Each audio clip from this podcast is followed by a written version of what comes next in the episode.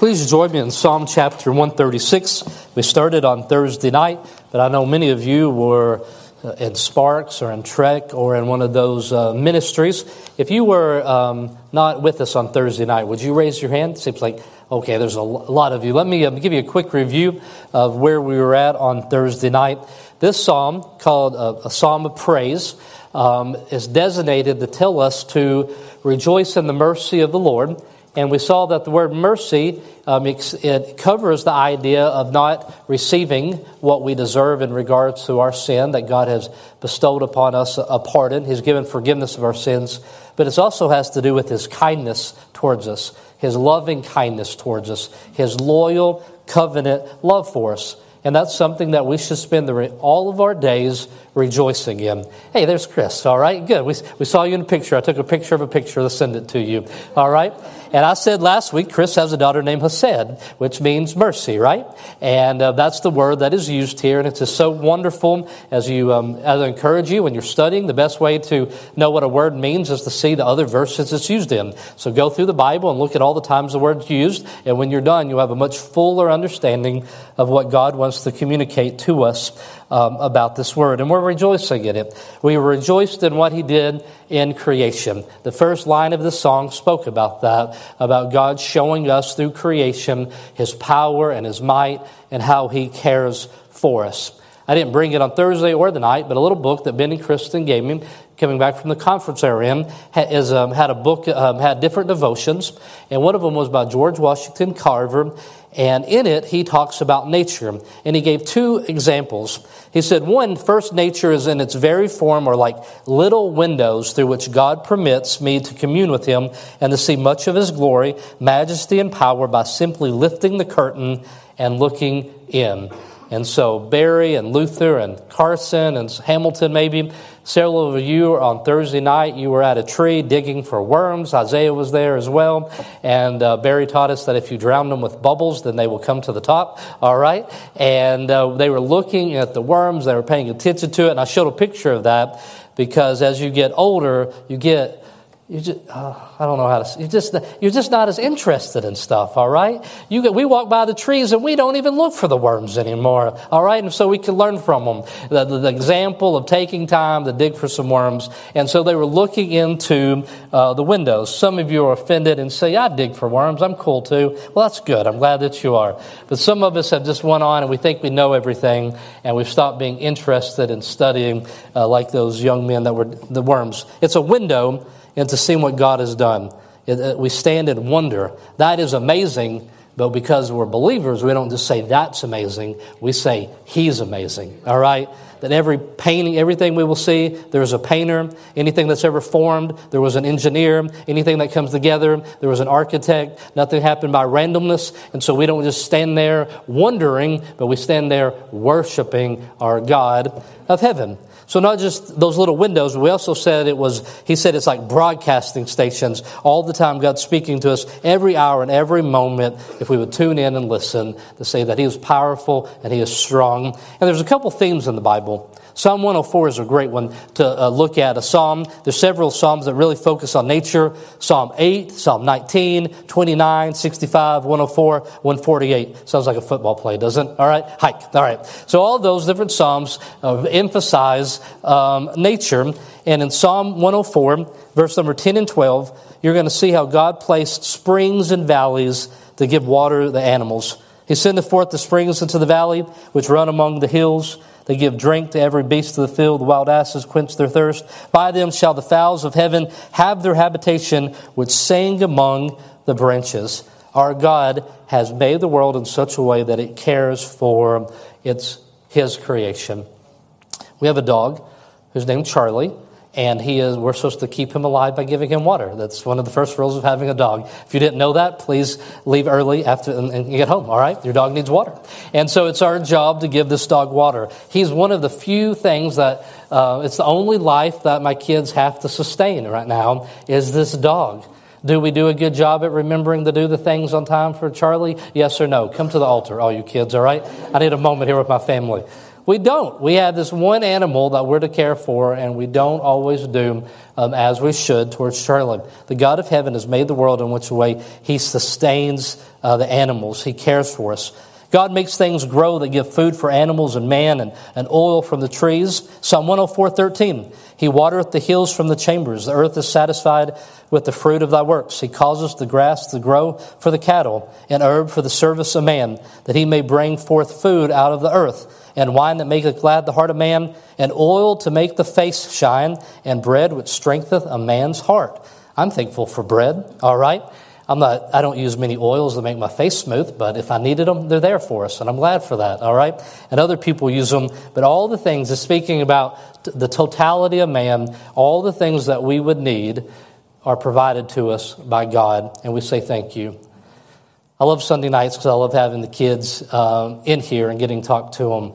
Thaddeus, the God of heaven takes care of you and your family, all right?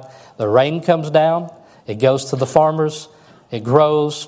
He gives the people the understanding and place so that you can eat, so that me and you can have french fries together, which is one of our favorite things to do, wherever we're at, is to have french fries.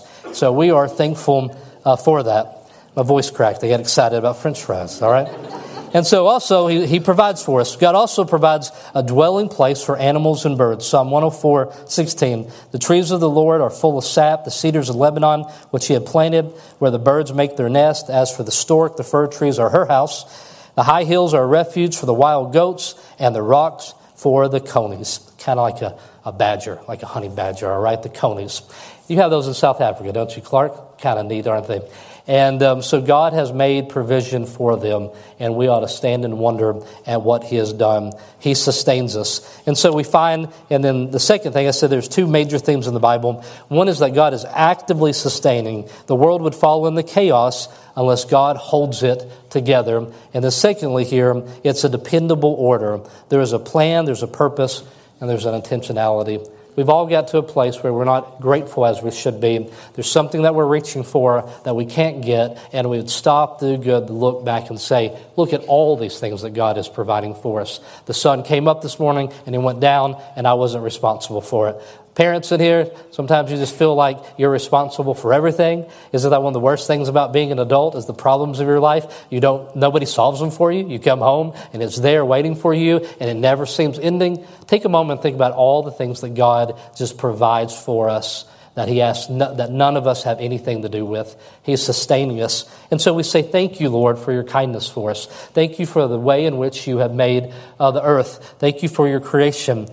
And then we, uh, we get in verse number five which said, To him by wisdom made the heavens, for his mercy endureth. God in his wisdom has made the heavens. And the first four days of creation is spoken about verses six through nine. So what we're doing here is when the verse comes up, all of you have a job in here. I don't, for his mercy endureth forever. That's the only time I'm going to say it. It's your turn from here on out, okay? When we get to that expression in this psalm, it was written in such a way that the Levite priest, he would say it and the people would respond uh, to it. 26 times in this psalm. And so we're going to do that here for the four days of creation. To him that stretched out the earth above the water,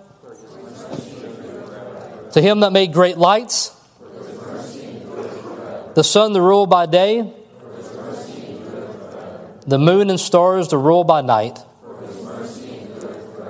And so they would say this expression of his never ending love. They were celebrating this together. Acts 14, 17, Paul is speaking to unbelieving people there, and he says, Nevertheless, he, God, left not himself without a witness that he is good and how did God show us that He was good? And how did He give us a witness? He gave us rain from heaven, fruitful seasons, and filling our hearts with food and gladness. God has been good to us, and there's been a testimony of that. And so through nature, we see it. So I want to look at particularly some ways in which we see that God has revealed Himself to us in nature. Matthew 5:44 says that he made his sun to rise on the evil and on the good and he sends rain on the just and the unjust. Creation is a testimony of God's grace to us. That rain comes down upon the fields of people who do not worship Him. That rain comes down and His goodness is showed to people who have never worshiped Him, who have not bowed their knee to Him, because He is long suffering and He is patient and He is gracious. And his creation testifies of what type of God that we have, that is merciful and kind. Creation witnesses the God's attributes of the power and his divine nature. We looked at it Thursday, but it's invisible things of him from the creation of the world, Romans 1:18, are being understood by the things that are seen. Through creation we see his power and we uh, or know him. He made himself known unto us through what we are able to see. Creation witnesses the God's faithfulness in caring for his creatures in Matthew 6, where the disciples are all worried about everything, and can you make yourself any taller by thinking about it? Can you do any of these things? The answer is no. And then they point to, Jesus points to here, he says, And you take thought for your raiment, consider the lilies of the field, how they grow and how they toil, neither do they spin. God's faithfulness to us is demonstrated in his care for his creation. Nature reveals his infinite knowledge. He knows all that is going on and he sees it. Luke 12, 6. And not five sparrows sold for two farthings, and not one of them is forgotten before God. These are little birds that are sold, five of them for a couple pennies.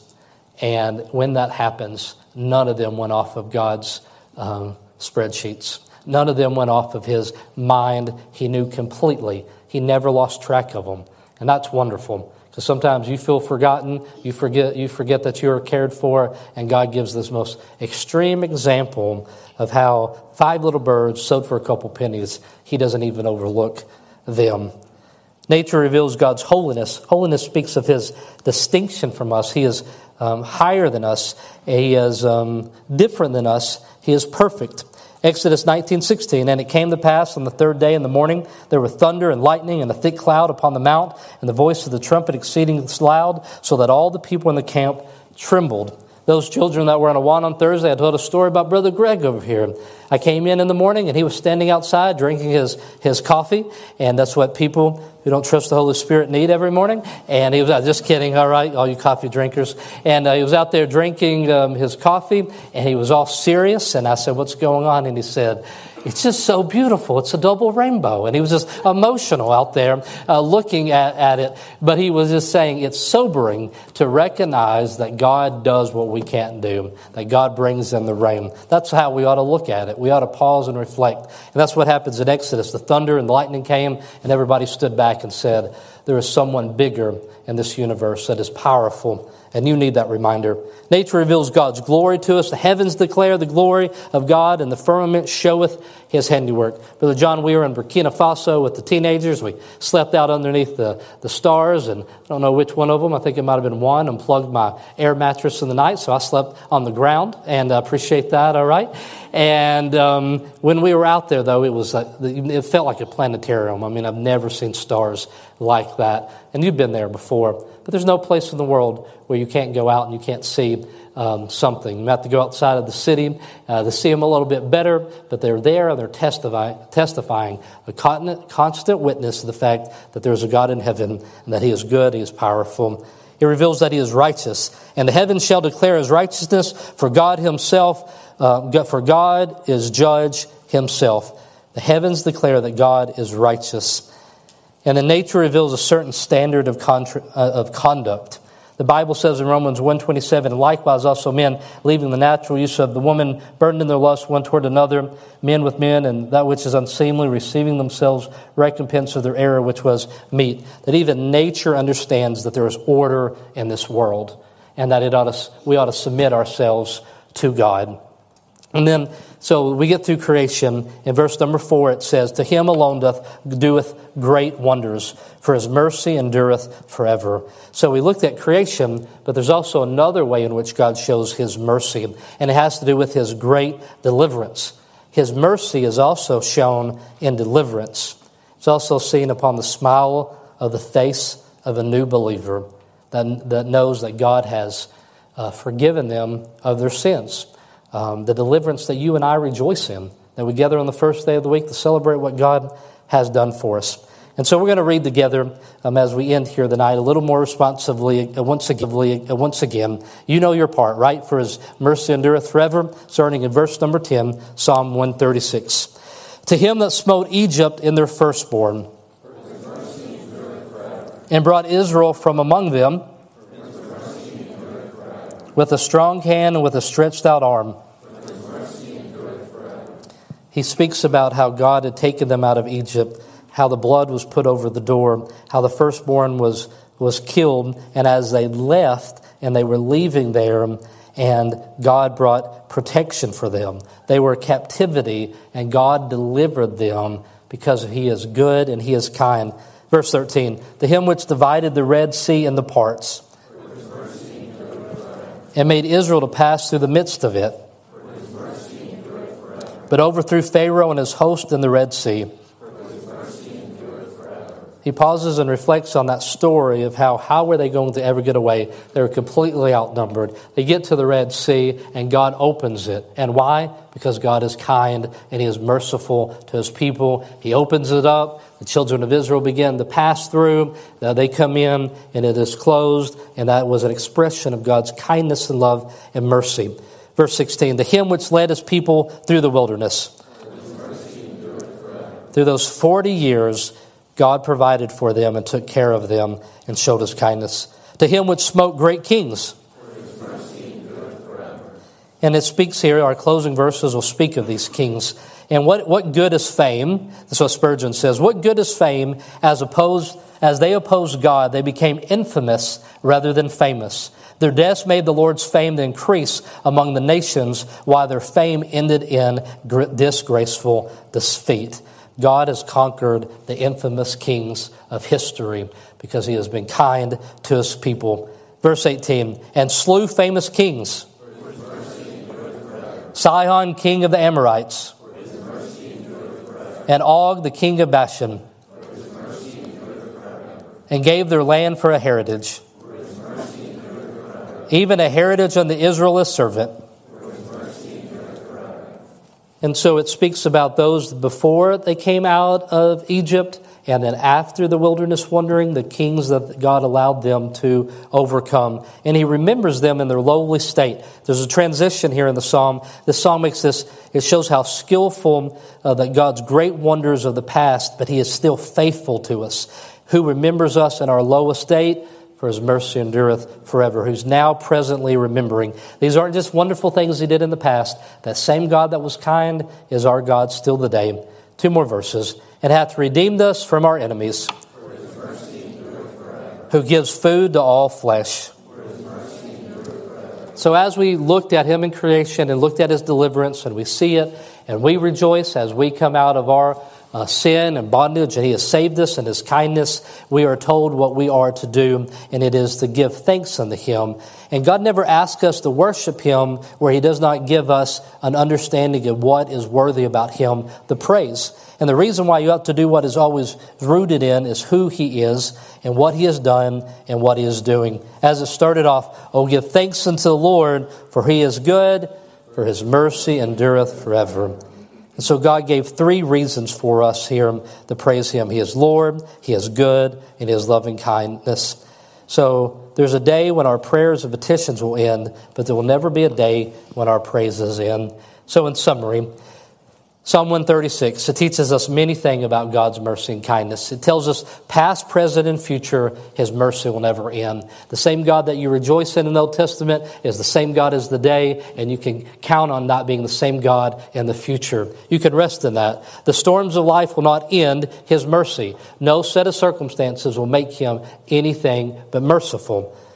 Distance from loved ones will not end his mercy. Death itself will not end its mercy. God's never ending mercy should make us merciful to others. His never ending mercy should make us hopeful for others. His never ending mercy should make us hopeful for ourselves.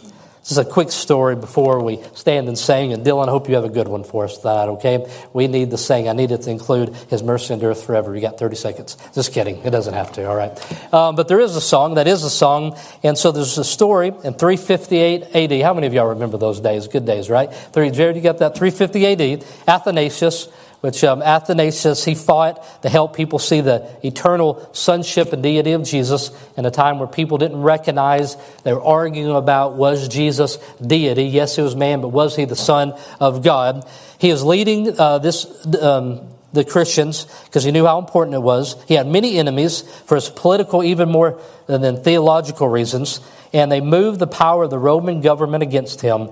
And that night, the church was surrounded by soldiers with drawn swords. People were frightened, and with calm presence of mind, Athanasius announced the singing of Psalm 136. You picture this? The church is surrounded with people that hate them, and they gather together and they said, Church, we're going to sing Psalm 136. And the vast congregation responded, thundering forth 26 times, His mercy endureth forever. And when the soldiers burst through the doors, they were staggered by the singing. Athanasius kept his place until the congregation dispersed, then he too disappeared in the darkness and found refuge with his friends. That night, many of the citizens of Alexandria were killed, but the people of Athanasius' congregation never forget that although man is evil, God is good. His superiority, he is far better good, and that his mercy endures forever. His mercy endures forever. One last time as we, let's stand together. Will you stand with me as I pray and then we'll sing together? The Psalm 136, verse 1, I'll say my part and you say yours as well. Oh, give thanks unto the Lord, for he is good. Heavenly Father, I thank you for this reminder in the psalm 26 times that you remind us that you are good and merciful. Lord, I pray that we will be people that remind each other of that in this coming week. No matter what opposition we face, Lord, we have a testimony through creation that you are sustaining us and that you are loving us and that you are good and that we are not forgotten.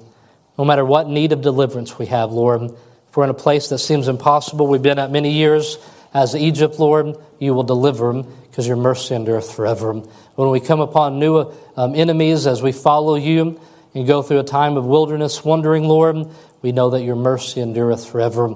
And we give thanks tonight, Father, because you are good. In Jesus' name I pray. Amen.